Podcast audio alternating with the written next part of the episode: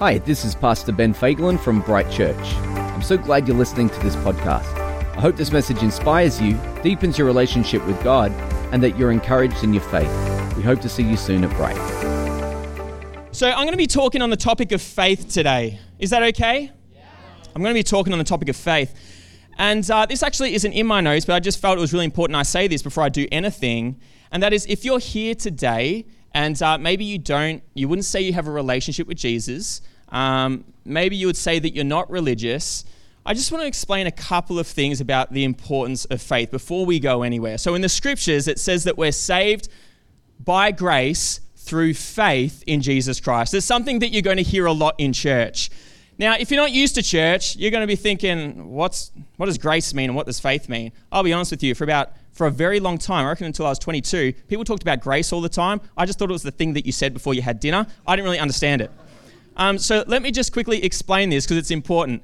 Um, so we're saved by grace. Grace is the fact that God is a merciful God. what was that sound? That was time for sleep? Um, grace means that God is a merciful God, but He's also a powerful God. So we're saved by His grace. We're, we're saved because He's merciful, He wants to save us, and He has the ability to do it, the power to do it.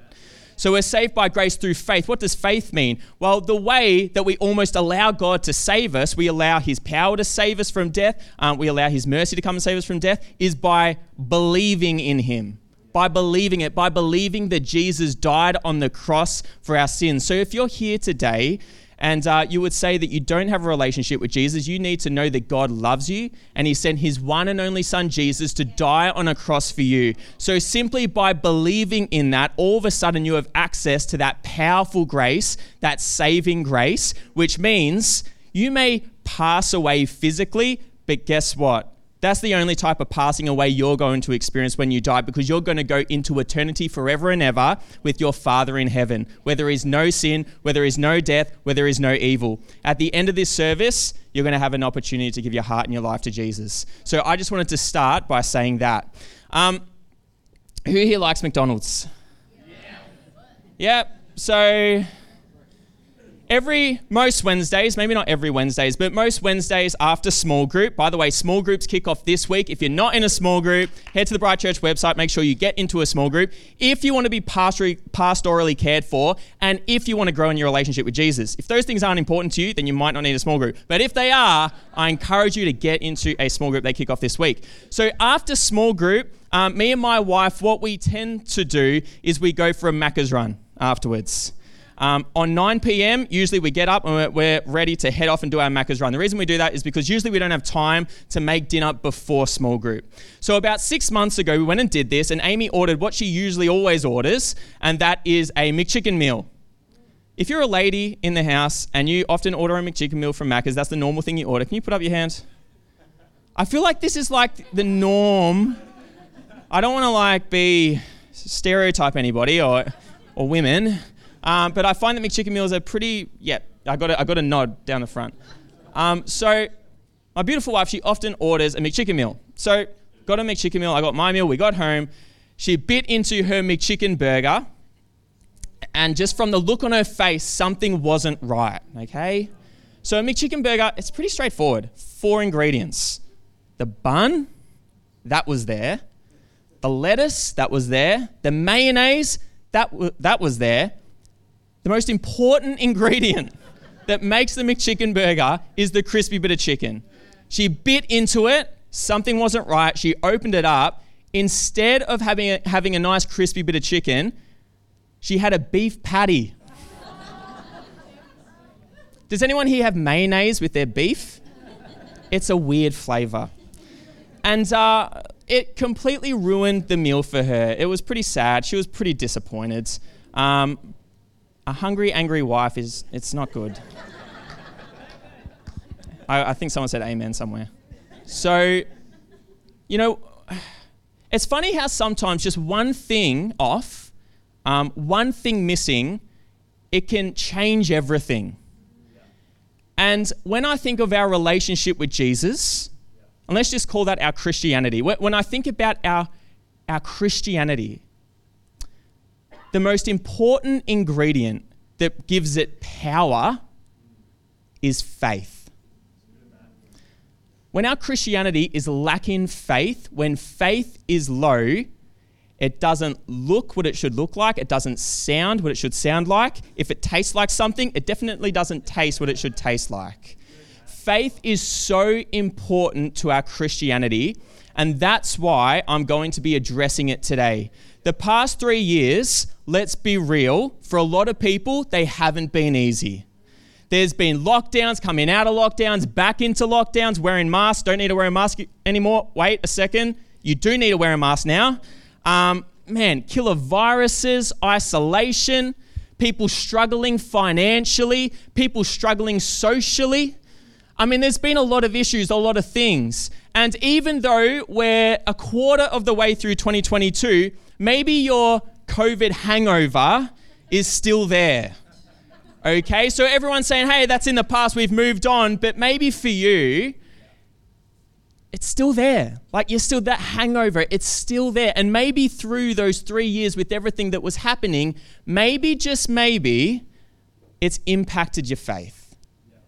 And your Christianity, when you reflect on it now compared to before the events that have just happened, it, it doesn't look the same. Maybe you're not in the position that you would like to be with Jesus.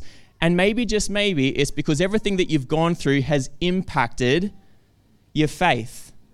Faith really, really matters. In fact, we come across the word faith in the Bible um, around 500 times. It depends on the translation that you're looking at, but many translations have the word faith in the Bible around 500 times. The word faith um, in the Greek, the original language in the New Testament, is the word pistis, and that's the noun version, but there's also an adjective version and a verb version. So the word, word faith, it's actually quite complex. It comes up so often.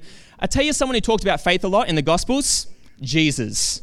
He talked about faith all the time. And when I read through the Gospels, I often I often hear Jesus saying, you know, the reason it didn't work out the way you wanted it to work out, the reason there is this problem at the moment, it's because there's a lack of faith. Jesus attributed so many problems that people were going through, or the lack of fruit that people were experiencing, to something called faith. You need to know that faith matters. Your faith matters so much and you're going to be, honestly, struggling. You're maybe not going to be um, where God wants you to be if your faith is really low. So, what we're going to do today is look at faith a little bit more and figure out if our faith is low, how can we stir it up? Because the good thing about faith is that it never completely goes. Sometimes it can go dormant, and what we can do, do is we can stir it up again. So, who wants to stir up their faith?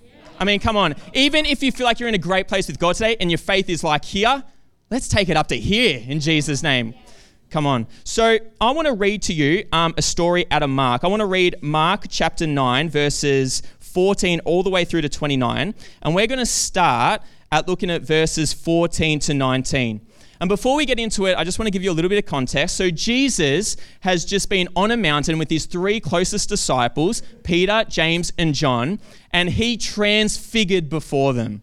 Sounds pretty awesome. He transfigured before them. So, in a moment, what he did was he pulled back the curtain and he revealed his godness to him. Because Jesus was fully man, but he was also fully God. So, in a moment, he revealed to these three closest disciples his godness, his glory. And it says that his clothes were as white as snow, his, his face shone like the sun, his eyes were, were shining bright. Just imagine it. Imagine seeing Jesus in all of his glory, and they had that supernatural, out of this world moment. But then after that, they come down the mountain. So Jesus comes down the mountain with his three closest disciples, and what they walk into can only be described as a chaotic scene. So let's, let's read about it. So in verse 14, it says this And when they came to the disciples, they saw a great crowd around them, and scribes arguing with them. And immediately all the crowd, when they saw him, were greatly amazed and ran up to him and greeted him. And he asked them, What are you arguing about with them? So picture this. So Jesus just transfigured before his three three closest disciples. They're on cloud nine. Like this is amazing. They come down the hill and there's people arguing. It's an uneasy environment. Have you ever just walked into a room and it's like, man, the vibe is off here? Have you ever felt that before? In an awkward meeting or something, and it's just negative energy? You know what I'm talking about? Well, this is what Jesus and, and his three closest disciples walked into. It was just chaotic. The reason it was chaotic um, is because there's all this arguing happening between his other disciples and these religious people, these scribes, these Pharisees, probably Sadducees there too. Um, and, and it's just, it's uneasy, it's a mess. And he asked his disciples, Why are you arguing with these people? What's going on? And then his disciples don't answer. A man answers. Out of the chaos, a man answers. And let's read what the man says. And someone from the crowd answered him, Teacher, I brought my son to you, for he has a spirit that makes him mute. And whenever it seizes him, it throws him down, and he foams and grinds his teeth and becomes rigid. So I asked your disciples to cast it out, and they were not able. So what has happened is this man has brought his son, and his son has a problem. And the problem that his son has is actually out of this world. It's a spiritual problem. So his son has a demon, and, and, that is manifesting in some physical things that are not working in his body. It says the boy is mute, and that he also he has seizures. Now, what I've come to learn is that spiritual problems require spiritual solutions. I think in 2022 we forget this. You know, we're so smart. We've done four years of university. You know, we think we know everything. And even though we've grown in our head knowledge, I think a lot of us aren't doing so great in terms of our understanding of spiritual things. So, this man has brought his son to Jesus because he knows that Jesus, he's the guy who can help when it comes to spiritual issues. And he comes and he brings his son. Jesus isn't there, so he goes to the disciples. The disciples pray, but, but the prayers aren't working. And what results is just a messy situation. There's mess everywhere. And here's the truth that we can take away from, from just the start of this passage, and that is when an environment lacks faith, it always results in mess. So if your life lacks faith, if you're low on faith, what that can look like for you is mess on the inside. So let me explain how that can feel. That can feel like anxiety. So you can have a lot of anxiety in your life. You can be someone who is maybe really uncertain. Maybe you can be unwell. You can get frustrated easily. You're discontent. You're overly emotional. You're all over the place. Because when faith is low, when there's a faith problem, often that can result in mess and a mess on the inside. And if you're here today and you're experiencing that, I just want to encourage you and say, I reckon today is the day where things can start to turn around. I reckon today is the day where your faith can start to grow, and before you know it, you're going to be someone who, even if everything on the outside is crazy, on the inside, you can be as solid as a rock. Because when your faith is high, you can be solid and you can be sturdy in the middle of a storm. So, I want to read to you what Jesus says in Matthew 21 22, because this is also really important. So, Jesus says, And whatever you ask in prayer, you will receive if you have faith. Faith connects us to heaven. Faith connects us to heaven. When we're low on faith, we're not as connected to heaven as we should be and therefore mess can result. In James 1 6, it says this, but let him ask in faith with no doubting, for the one who doubts is like a wave of the sea that is driven and tossed by the winds. When you're low on faith, it feels like you're being driven all over the place, tossed by the winds. When you're low on faith, mess can be the result. And if you find today that's where you're at, maybe it's because faith is missing from your Christianity. So to get faith back, and that's what you need to do. If you're low in faith, you feel like a bit of a mess, you've got to get faith back. What you need to do is you need to go after the thing that fuels your faith. Because there's something that fuels our faith, and the Bible gives us insight into what that thing is. So I want to keep reading um, from this historical narrative in Mark chapter 9. We're going to read verses 19 through to 22. So let's keep reading the story. And he answered them, This is Jesus. And I actually love this. I can just picture Jesus saying this. Actually, I picture Jesus thinking this about me sometimes. Um, he says, O faithless generation, how long am I to be with you? How long am I to bear with you? Bring him to me. Honestly, I think Jesus got frustrated sometimes at the lack of faith that he saw in people.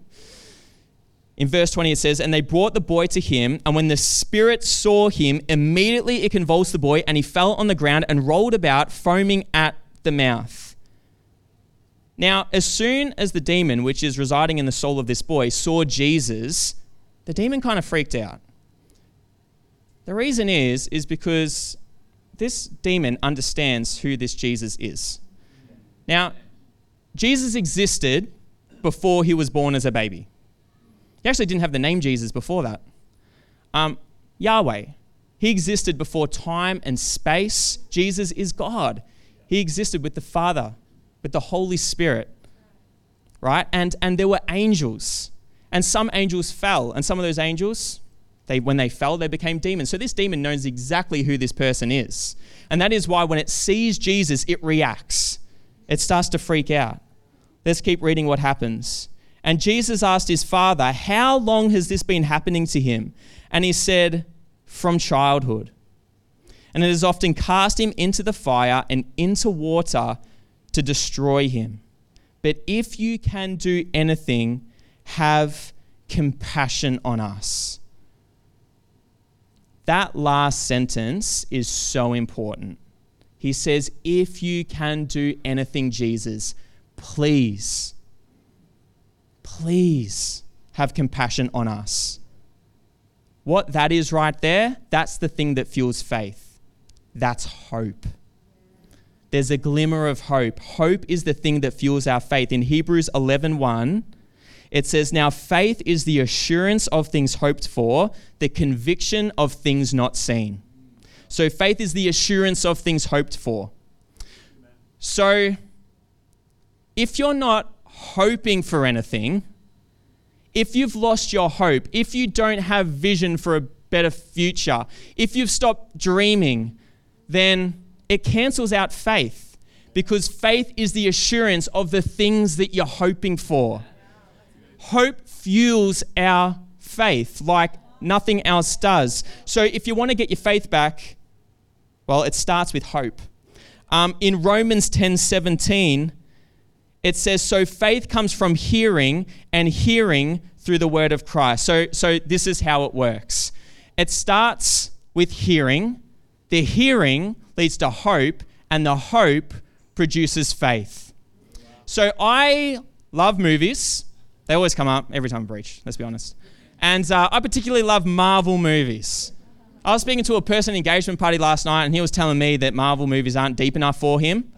I was like, you serious? They're the best.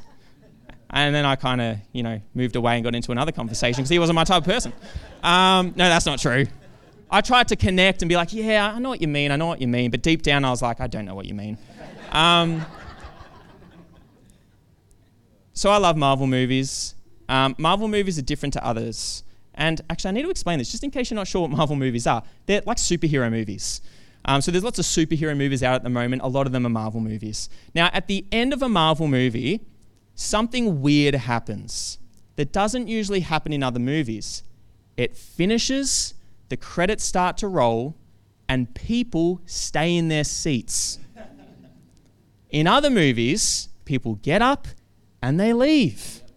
But in Marvel movies, people are just hanging around. And I remember the first few Marvel movies I was in, I was like, what's going on? This is weird. They have faith that it's not over yet, that there's more. All right?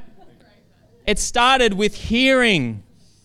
Hey, you know these Marvel movies? They got like mid credit scenes, post credit scenes. Make sure you don't leave too early because you're going to miss out. Sometimes the mid credit scenes, the post credit scenes, they're better than the movie. So make sure you hang around for that. It starts with hearing. So all of a sudden you start to hope. Oh, yeah, wow. Yeah, th- this movie could have that.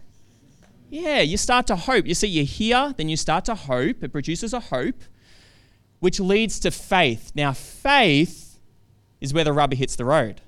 This is the action part. So the faith is waiting around, even though you don't know for sure there's going to be a post credit scene, but you're believing. So the faith is waiting around, hoping that there is going to be a post credit scene at the end. So the hearing creates a dream or a vision of what can happen. You even start to picture it in your minds. It's building up your hope. And when that hope reaches a, a certain point, it produces a behavior which is the faith, which is waiting around. And we actually see this um, in this passage of Scripture. So let me read to you now Mark 9 23 through to 27. So after the man says to Jesus, "If you can do anything, like help help us, Jesus." This is what he says. And Jesus said to him, "If I can, all things are possible for the one who believes." Immediately the father of the child cried out and said, "I believe, help my unbelief." I believe, help my unbelief. Let's just pause for a second because this is huge. Okay, for a long time, for a really, really long time, I thought that faith was just believing and not doubting. I'm just believing, I'm not doubting at all. I just, everything's going to work out. I'm just believing. I can't have any doubt. That's what I thought faith was. I thought that belief couldn't exist with doubt, they couldn't exist together. That's what I thought. I, I, thought when it came to faith, you couldn't have faith in the equation with doubt because they just don't go together. But now I realize that that is actually not true and not biblical. Faith is choosing to act in alignment with your belief rather than your disbelief. It's, it's a choice. It's like, you know, God, I, I'm hoping that you can do this. I'm believing that you can in the back of my mind, there's some fear and there's some uncertainties, but you know what? I'm going to choose to believe. And I'm going to act in alignment with my belief over my disbelief. And that is what faith looks like. So that's why the Father says to Jesus, I believe Jesus. He believed so much that he heard about this guy called Jesus who's performing miracles. It built this hope within him. So he took his son, Parents, think about this. He has this son who's been struggling with this issue, this spiritual issue for so long. His son's mute. It seizes him. Just think about how hard, how challenging that would be. When I read it, honestly, uh, it impacts me. And I'm not even a, I'm not even a parent yet. I'm going to be a mess when I'm a parent. It impacts me. So the father's like, I'm at wit's end. I, I got to do something. So he believes that, yeah, maybe this Jesus person can help me. So he takes his son, probably travels a really, really long way to wherever Jesus is, just hoping, believing that maybe, just maybe things can change. Just maybe there can be breakthrough. When he gets to Jesus, Jesus says, If I can, all things are possible. And then the father cries out, I believe, help my other my unbelief. He, he believes that Jesus can do it, but still in the back of his mind, there is a part of him that's struggling to believe. And I think we just got to understand that it's okay to sometimes struggle with a bit of disbelief, but don't be led by your disbelief. Um, it goes on to say in verse 25, and when Jesus saw that a crowd came running together, he rebuked the unclean spirit, saying to it, You mute and deaf spirit, I command you, come out of him and never enter him again. And after crying out and convulsing him terribly, sometimes things get worse before the breakthrough. I think someone may need to hear that today. It's almost like a last ditch effort. The demon, it convulses the boy, but then boom, there's breakthrough in a moment. Sometimes things get worse before the breakthrough. And the boy was like a corpse, so that most of them said, He's dead. But Jesus took him by the hand and lifted him up, and he arose. Noah was someone who I think had to believe even though maybe, I reckon probably there was a bit of disbelief. So Noah, he built an ark. The reason he built an ark is because God said, Noah, you need to build an ark because a flood is coming and it's going to wipe out a lot of people. It's going to cover the earth. So you need to build an ark to save your family and save some animals. And uh, imagine hearing that word from God. Just imagine, like Noah building this ark, people walking past, the sun is shining, clear skies, the forecast is no rain for the next few years. And here we have Noah building this huge ark. I bet there were moments when he's like, oh man, I'm not sure about this. but he chose to obey God despite what was right in front of him. You know, we're called to live by faith and not by sight. So Noah was choosing to obey the voice of God over probably some questions that he had in the back of his mind about how this is going to work out. You know your belief is outweighing your disbelief if you don't give up. So if you are a man or a woman of faith, you are someone who's led by their belief over their disbelief. Okay? And you know if this is you, you know if you're being led by your belief over your disbelief if you are someone who perseveres. Perseverance, gosh, perseverance. It is so important in 2022. It's going to be really, really important in the times to come. It's going to be important in your life, perseverance. Gosh, what an important thing. I think that uh, I, am a teacher. This isn't in my notes, but I'm just going to say, say it really quickly. Um, you know the students often who are the ones who go on to succeed and do great things? It's, it's not the ones who are always just naturally gifted, it's the ones who persevere. Yeah. Honestly, yeah. it's the students who persevere, who don't give up, that are the ones who usually end up to go on to be the most successful. Perseverance, it's an underrated quality. It's just so important.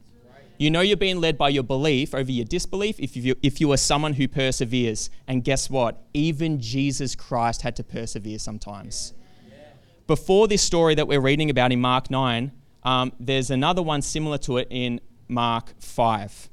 Now, I remember when I first read this, something jumped off the page to me, and I'm going to share it with you because hopefully it's going to encourage you. So, Jesus, once again, is casting out a demon out of a man.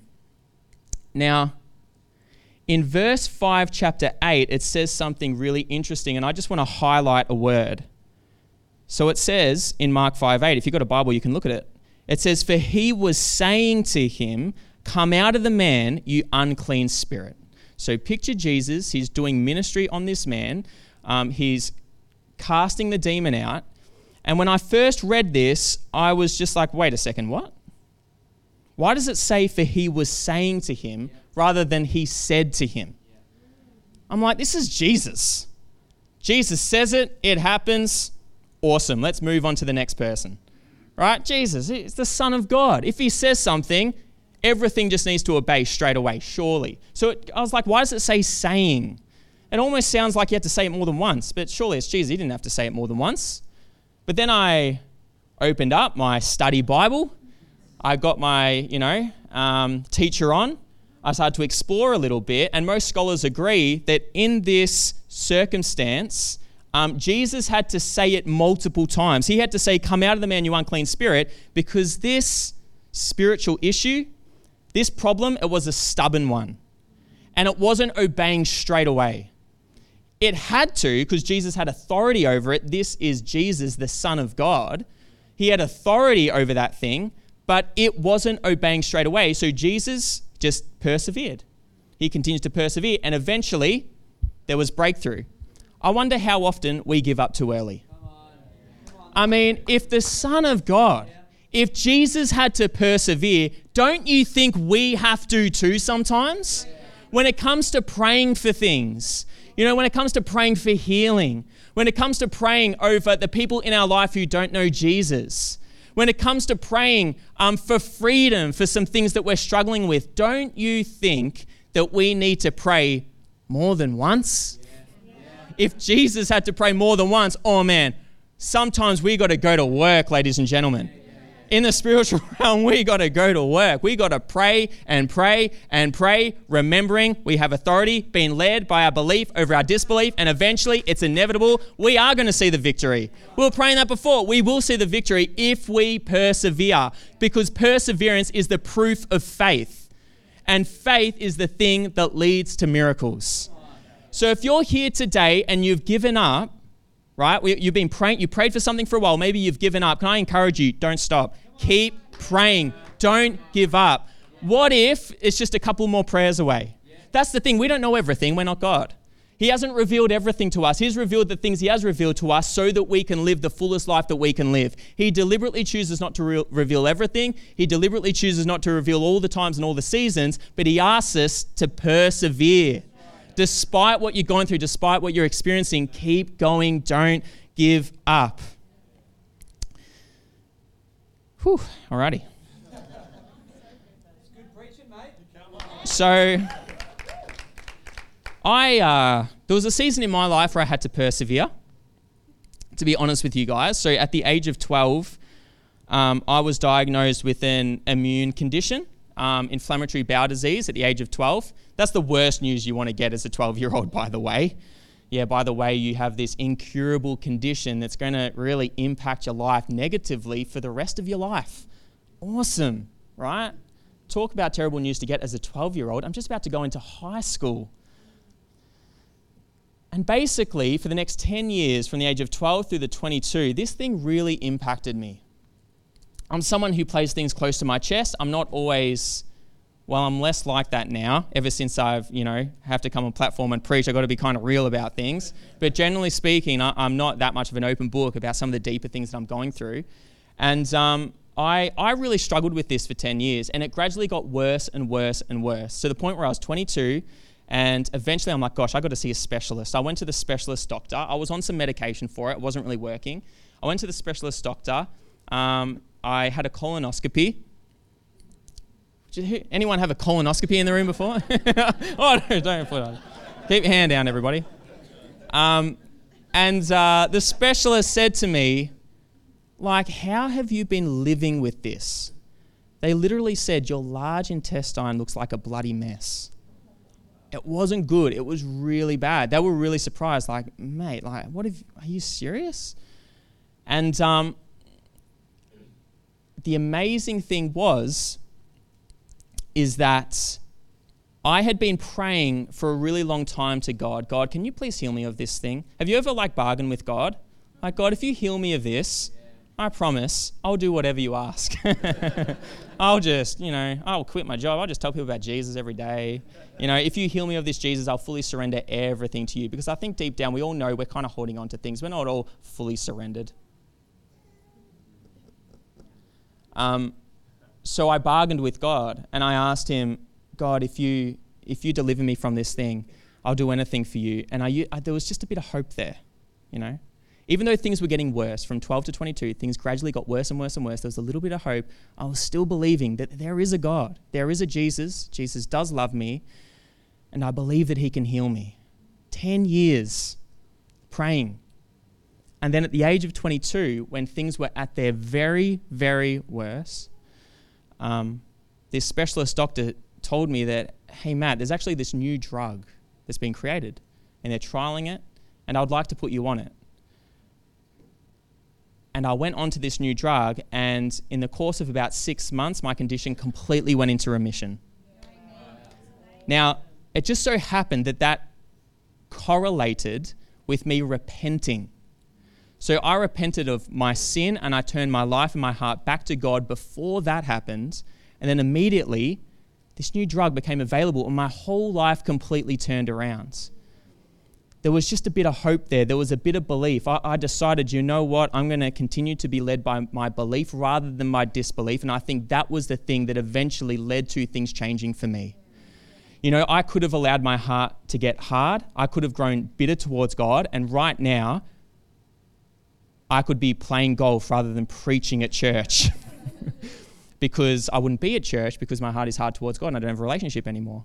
But I decided to be led by my belief over my disbelief. So if you're here today and you're low on faith, if you're here today and your world feels like a bit of a mess at the moment, and, and maybe you're, you're starting to realize that maybe this is a faith problem, what you need to do is you need to stir up your faith. You need to stir it up, and you can stir it up. You know, maybe you're, you're low on faith because your hope has been deferred. In Proverbs 13 12, it talks about how hope deferred makes the heart grow sick. And, and maybe you're in the position that you're in because your hope has been deferred. Maybe you're low on faith because you've started to prioritize earthly wisdom over the things of God. That's another thing that can steal our faith. But the biggest thing that steals our faith is disconnect in our relationship with Jesus. Disconnect in our relationship with Jesus is the thing that steals our faith over everything. So, in order to stir up your faith, you need to go back to Jesus. You need to start to prioritize your relationship with Jesus over everything else. And when you start to do that, trust me, your hope will start to increase. And before you know it, you'll be a man and woman of faith, where in the past you're a bit of a hibernating Christian. So, how do we stir it up? How do we get back to that close place with Jesus? I just want to give you three things then we're going to pray and head into worship. The first thing is the word. So in Romans 10 17, we read, So faith comes from hearing, and hearing through the word of Christ. You need to start to hear the words of God again. You got to go to his word and start to hear him, and that will start to build your hope.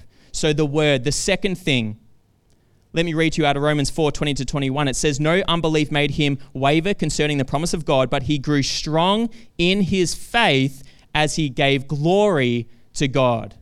So the second thing is praise. When you give glory to God, when you lift up the name of Jesus, it can sometimes seem as though this is a physical thing, like a physical movement. You're opening your voice, you're singing. It's quite a natural thing, but Spiritually, things are taking place within you. Um, when you lift up the name of Jesus, spiritually, things are happening. And can I just tell you, there are going to be moments when you're in church when the last thing you want to do is lift up your hands like the crazy Christians in the front row. I was a back row Christian for most of my Christian life, guys. I didn't want to get down there. That's like, it's awkward. But it's the best thing for your soul.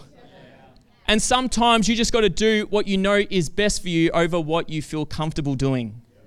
And sometimes you just got to lift up your hands, you got to lift up your voice, you got to start to sing. Because as you do this, you're stirring up your faith and you're allowing God to do something within you. So you got to praise. And the third thing that you got to do is you got to pray. So at the end of this Mark 9 passage, Jesus has a conversation with his disciples. Let me read it to you. In verse 28, it says, And when he had entered the house, his disciples asked him privately, Why could we not cast it out? And he said to them, This kind cannot be driven out by anything but prayer and fasting. What Jesus isn't saying is prayer and fasting is a magic formula. So the next time you come across a person with a demon, you're going to pray, and that thing's going to go running. It's not a magic formula. What he's saying is a lifestyle of prayer and fasting develops a close, intimate relationship with Jesus that builds your faith, where you will start to walk within an authority that correlates with signs and miracles. You've got to start to pray you've got to start to fast. Praying and fasting, it builds that connection between you and God. And it renews your mind. You start to think different. You start to get a God perspective rather than an earthly perspective on things. And then it's going to be a lot easier for you to live in alignment with belief rather than disbelief. So, those three things, if you want to get close to Jesus again, the word, praise, and prayer. So, why don't you close your eyes? I want to pray for you. Hey, thanks for listening to the Bright Weekly podcast. We hope you're encouraged today and we'd love to see you at one of our services. So, to connect further with us, head over to brightchurch.com.